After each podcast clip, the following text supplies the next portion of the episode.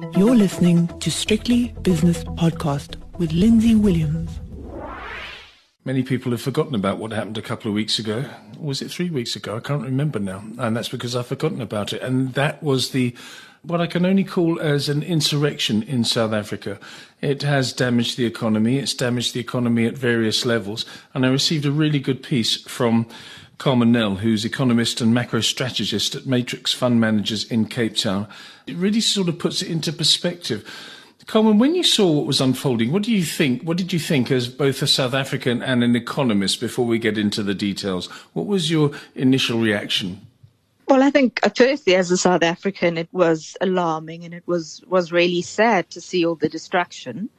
Um, you know, we, I, I, live in Cape Town, so I wasn't in the midst of things. I can only imagine what it would be like if you if you were living um, in KwaZulu Natal at the time, or, or, in certain areas of Gauteng. Yes. And then I think from an economist point of view, um, it was also quite um, alarming and sad in the sense that you know we we have this opportunity of a positive terms of trade shock that's helped our fiscal position that we could have banked on um, or built on, and part of that has been eroded by the social unrest, even though, as you say, a lot of people have sort of now moved on.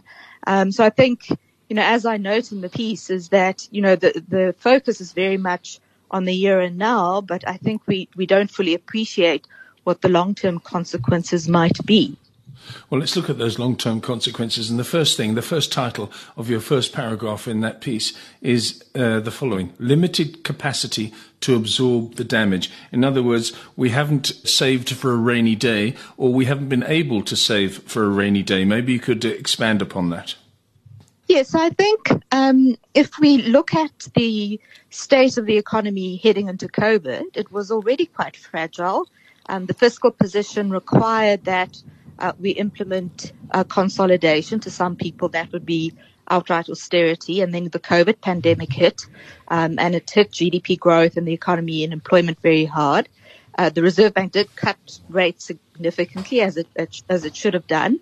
But then now to deal with the social unrest, um, is that we have very little uh, fiscal space.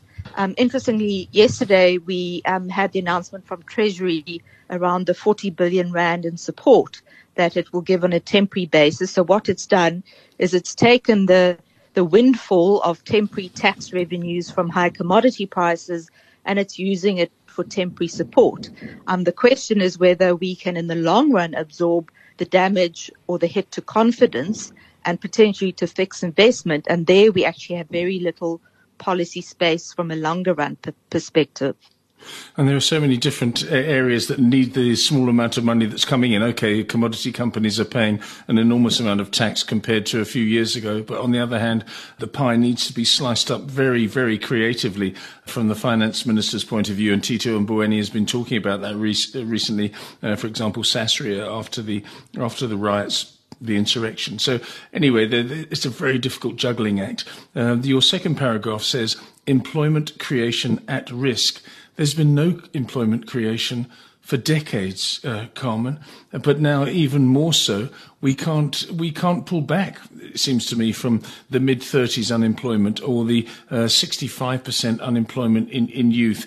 It just seems like a lost cause to me. Am I being too pessimistic? Well, I think um, sort of the reality of the day is the the employment creation ability and job absorption ability of the economy is very limited, and I'm sure there's loads of research and opinions on why that is. You know, one of them would be that arguably we're not a very dynamic economy because it's so concentrated. So if we just look at our economy, it tends to be dominated by big firms across a lot of sectors particularly the important network sectors. Think about the telcos.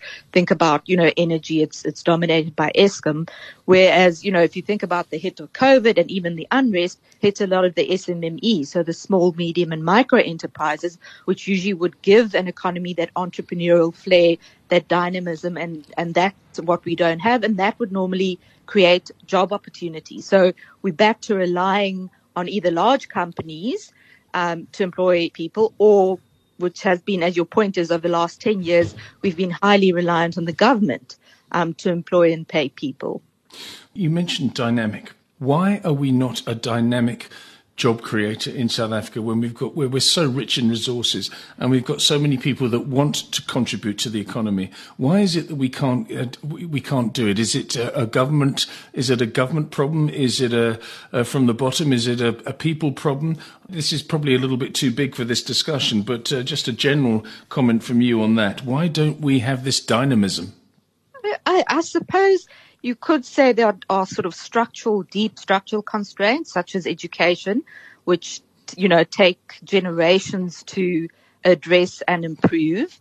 Um, I think arguably uh, regulation, um, you know, where your regulatory burden can be absorbed by large companies, the cost and, and human resource allocation required, whereas smaller companies just are not able to do that. Um, collective bargaining arguably is another sort of labor market constraint um, that again hurts SMMEs more than the large companies because often they're not at the negotiation table, but they have to take the consequence of these wage negotiations. Um, and then again, it's, it's basic infrastructure, transport, high cost of getting to where you need to be. Um, you know, various development agencies have looked at these, but you know, the cost of looking for a job is quite high. Um, and arguably that's also then why we, we don't have the, a dynamic labour market uh, or as dynamic as we need. You say the following as well, your third paragraph. Ratings risk is a big deal. You say here, the second part of that uh, particular piece, uh, this brings us to the outlook for the sovereign credit rating. It's highly likely that South Africa will fall further into sub investment territory. How big a deal is that for South Africa? I think some people think it's not that big a deal because we're already in sub-investment grade. So if you recall last year, Moody's finally cut the SA uh, sovereign credit rating into um, sort of junk status, and that's when we had significant uh, capital outflows. Uh, but if you look at it more closely, there is a different different treatment in terms of if you're a double B versus a single B, which is then a worse credit rating, um, in terms of the cost of, of, of your borrowing. So we already have relatively high government financing costs, and that's been at risk of increasing. And the other thing that's not often appreciated is your reliable access to capital markets uh, may not be as reliable the further down the rating scale you go. So, you know, there your, your portfolio inflows may, may be questioned. Um, for now, it's not a problem, for example, because we have a current account surplus. In other words, we're exporting way more than we're importing, again, thanks to high commodity prices.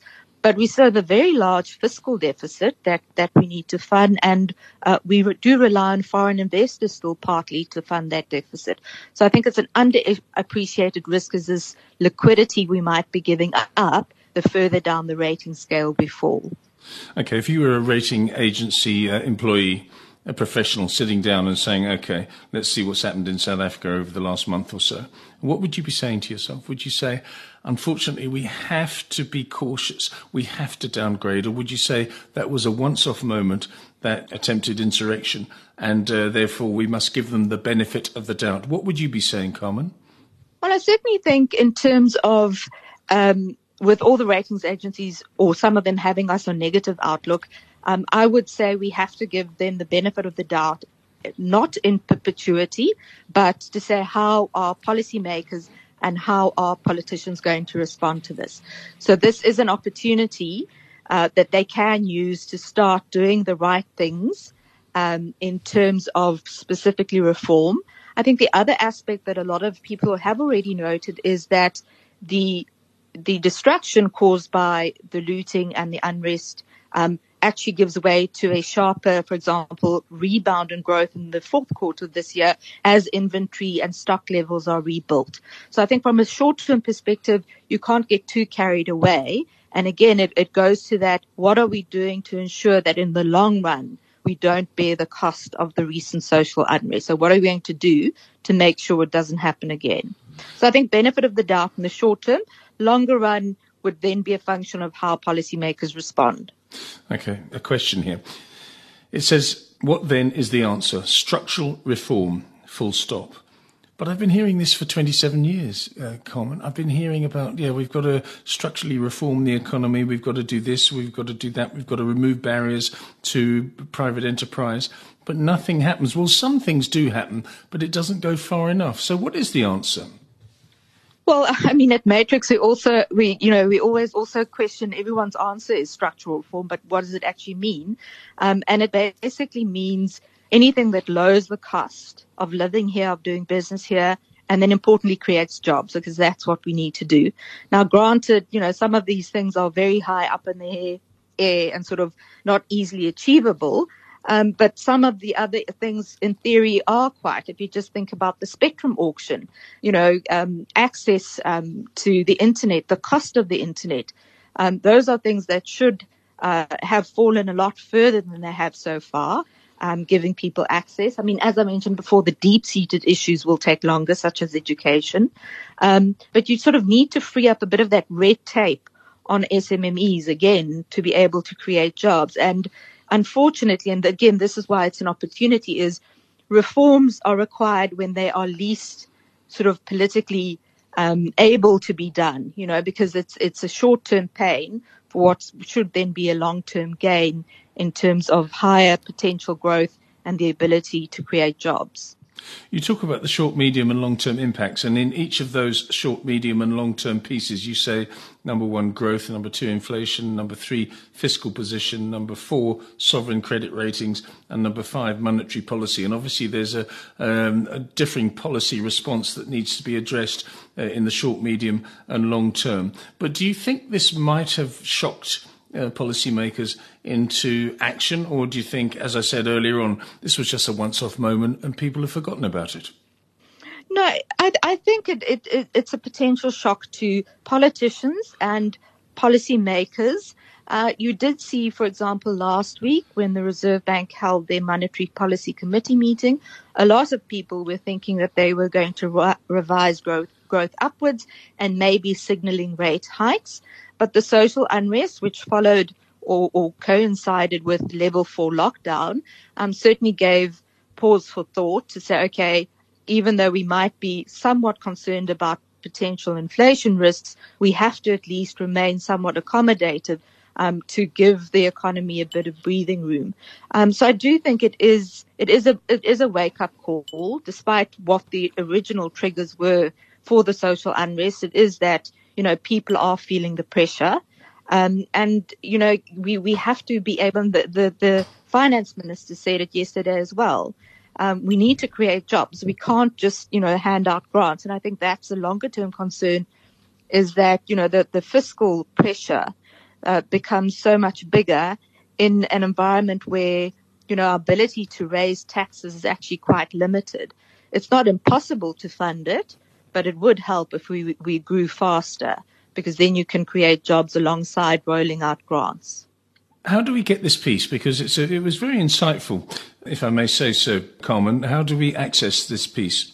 You can go onto our website, which is Matrix Fund Managers, if you just Google it, um, and it's under our news and insights section. Um, so for anyone who is interested, it is publicly available on our website. Carmen, thanks so much for your insight. That's Carmen Nel, economist and macro strategist at Matrix Fund Managers in the Western Cape. The views and opinions expressed in these podcasts are those of Lindsay Williams and various contributors and do not reflect the policy, position, or opinion of any other agency, organization, employer, or company associated with strictlybusinesspodcast.com. Assumptions made on the analyses are not reflective of the position of any other entity other than the speaker or the author. And since we are critically thinking human beings, these views are always subject to change, revision, and rethinking at any time. Please do not hold us to them in perpetuity.